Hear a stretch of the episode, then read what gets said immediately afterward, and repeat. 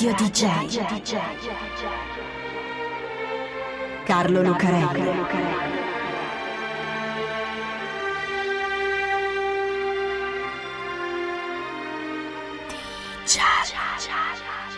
Carlo Lucarelli presenta Di Giallo, il radiodramma di Radio DJ.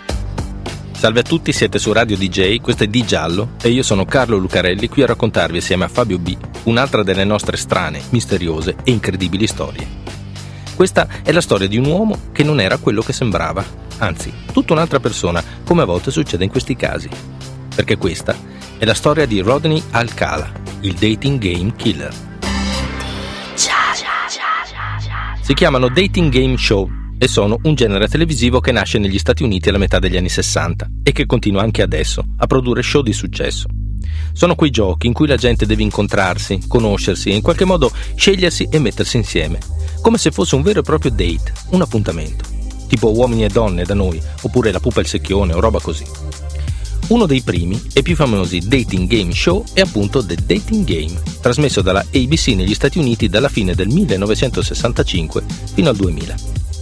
A condurlo, più o meno ininterrottamente, è una star della televisione che si chiama Chuck Berry, un tipo in frac marrone, con la camicia di pizzo, il farfallino e un paio di occhiali giganti, molto anni 70. E infatti la puntata dello show che ci interessa è del 1978. Studio a disegni di fiori colorati. Da una parte c'è la concorrente, una ragazza seduta su uno sgabello, dall'altra, dietro una parete arrotondata con la scritta The Dating Game, ci sono quattro giovani uomini, anche loro seduti su uno sgabello, al buio. La ragazza non li vede, sente solo la loro voce. Gli fa una serie di domande e giudica chi è il suo uomo ideale, quello con cui vorrebbe uscire per un appuntamento, che diventa The Winner, il vincitore. In quella puntata, la concorrente è una ragazzona molto americana e molto anni 70, che si chiama Cheryl, tutta cotonata, vestito a fiori stile country e una fila di denti così candidi che brillano alla luce dei riflettori di studio, tutte le volte che sorride. E Cheryl sorride sempre. Oltre alla parete arrotondata ci sono tre sagome scure, appollaiate sui loro sgabelli. Cheryl fa una serie di domande e i tre uomini rispondono, ma ce n'è uno che si distingue nettamente. È il Bachelor Number One, lo scapolo numero uno, che la fa ridere a denti sguainati tutte le volte che risponde.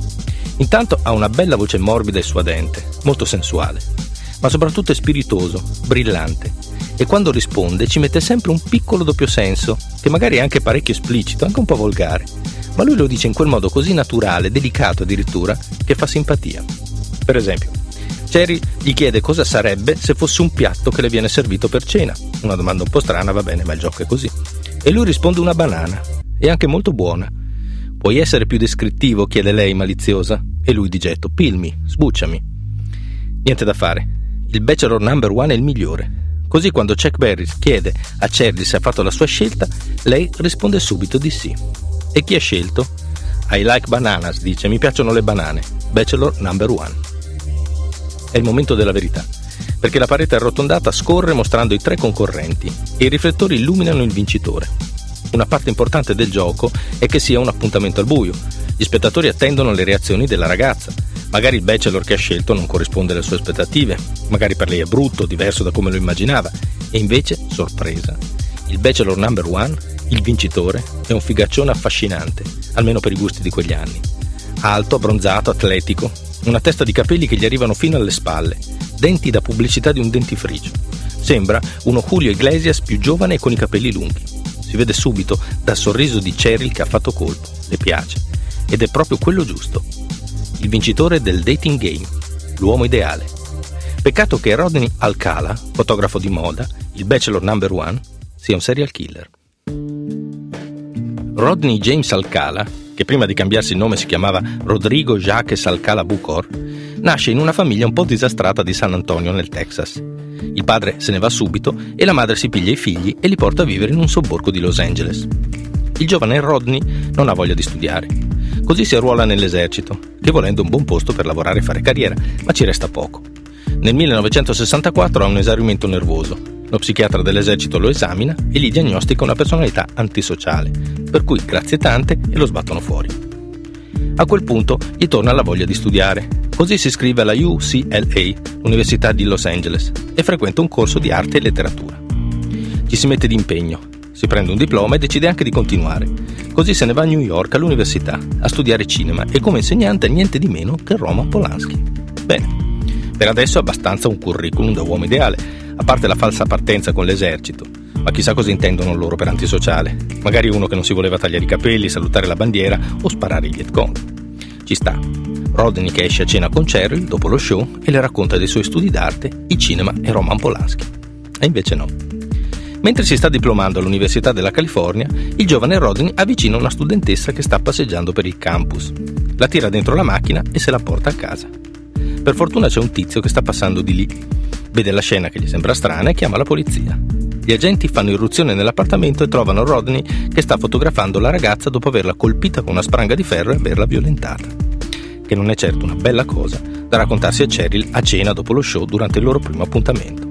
Ma magari non gliel'avrebbe detto avrebbe fatto leva sul suo fascino spontaneo e naturale, quello stesso fascino che quando la polizia di Los Angeles va a chiedere informazioni su Rodney e i suoi insegnanti, quelli cadono dalle nuvole.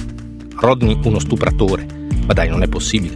È un ragazzo così gentile, affabile e affascinante, parla così bene, è uno studente d'arte sensibile e promettente. Ha un quoziente intellettuale vicino a 135, quello di un genio. Siete sicuri che sia lui?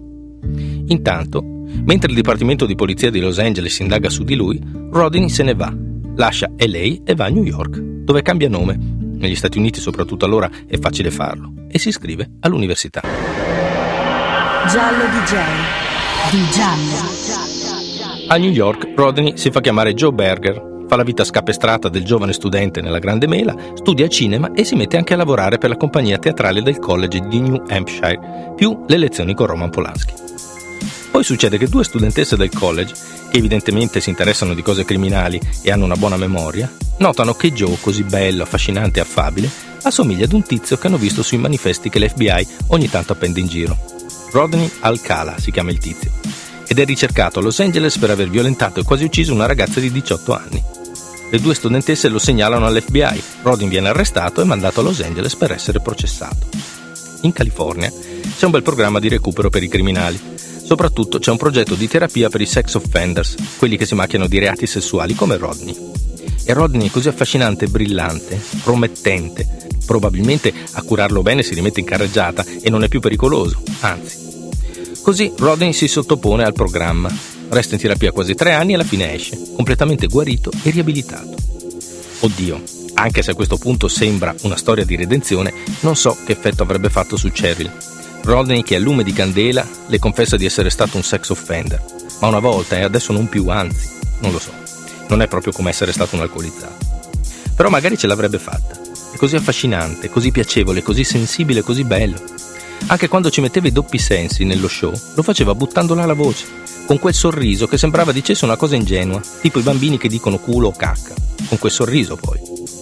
Certo, avrebbe dovuto tacere del fatto che appena uscito dal programma di riabilitazione era stato arrestato perché una ragazzina di 13 anni lo aveva accusato di averla portata sulle colline, averle offerto marijuana da fumare e aver cercato di baciarla con la forza. Ma tutto sommato lo avevano solo condannato per aver offerto droga ad un minore e se l'era cavata con poco. Chissà, magari ci sarebbe riuscito a convincere Cheryl ad uscire con lui, a frequentarlo e a fidanzarci. Chissà un po' artista, un po' maledetto, ma tutto sommato buono. Magari sarebbe riuscito a vendergliela così, smussando gli angoli da ex sex offender. Forse. A patto che Charlie non avesse saputo di tutto il resto. Rodney James Alcala è stato sospettato di aver compiuto più di 130 omicidi tra il 1968 e il 1978. Tutte giovani donne violentate e uccise. Sfruttando la mancanza di coordinamento tra le polizie, che c'era soprattutto in quegli anni negli Stati Uniti, si spostava semplicemente da uno stato all'altro, da Los Angeles a New York, cambiando nome. Rodin Alcala in California, Joe Berger a New York. In quegli anni, poi, i dipartimenti di polizia delle due città erano impegnati nella caccia ad altri serial killer, ritenuti più inquietanti e più famosi. David Berkowitz, il figlio di Sam, che a New York uccideva le coppiette nelle auto a colpi di 357 Magnum perché glielo aveva ordinato il cane del suo vicino, e gli Hillside Stranglers, una coppia di amici che uccideva giovani donne nelle colline attorno a Los Angeles. Rodney uccide Cornelia, una giovane hostess che vive a New York. Uccide Ellen, figlia del padrone di un locale di New York che ha come amici Sammy Davis Jr. e Dean Martin. Uccide Jill a Los Angeles e la lascia vicino alla villa di Marlon Brando. Uccide Georgia, un'infermiera di Malibu e Charlotte, una segretaria di Santa Monica e Jill, un'operatrice di computer di Burbank.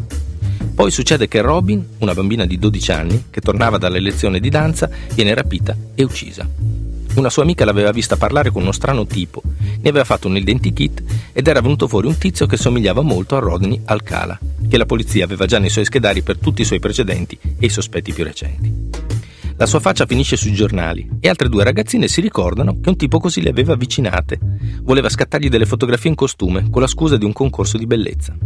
Questo punto la polizia fa finalmente 2 più 2 e arresta Rodney che finisce sotto processo. La mamma di Robin va alle udienze con la pistola, pronta a farsi giustizia da sola se Rodney fosse riuscito in qualche modo a farla franca anche questa volta. Non ci riesce. E nonostante la Corte Suprema faccia rifare i suoi processi per due volte, dati i pasticci fatti dai giudici e dalle giurie, alla fine Rodney si becca un paio di condanne capitali e il riconoscimento di almeno sette omicidi compiuti. Almeno. La polizia gliene attribuisce altri 50 di probabili e un altro centinaio di possibili, cosa che lo renderebbe uno dei serial killer più sanguinari della storia criminale americana. E Killer Machine lo ha chiamato la polizia di Los Angeles. Altro che uomo ideale. Alla fine, Jerry non c'è uscita con Rodney. Nonostante gli abbia fatto vincere il dating game, nonostante lui glielo abbia chiesto con quella sua voce suadente e il suo sorriso così ingenuo e affascinante, Cheryl non ha più voluto vederlo ha detto che dietro le quinte dello show, dopo averlo incoronato vincitore, quando si sono fermati a parlare faccia a faccia le è sembrato strano. Ha detto che le sembrava che recitasse. Di più, ha trovato creepy, che in inglese sta tra il pauroso e il raccapricciante. Così quando lui le ha chiesto di uscire, lei ha rifiutato: No, grazie, è stato bello, ti chiamo io, arrivederci. E per fortuna perché se ci fosse uscita con il suo dream date, l'appuntamento dei sogni, con il suo bachelor number one, probabilmente si sarebbe trovata anche lei con la testa rotta, violentata e uccisa come le altre. In ogni caso, Cyril Bradshaw si aggiudica il titolo come la ragazza col peggior gusto del mondo in fatto di uomini. Radio DJ Carlo Lucarelli DJ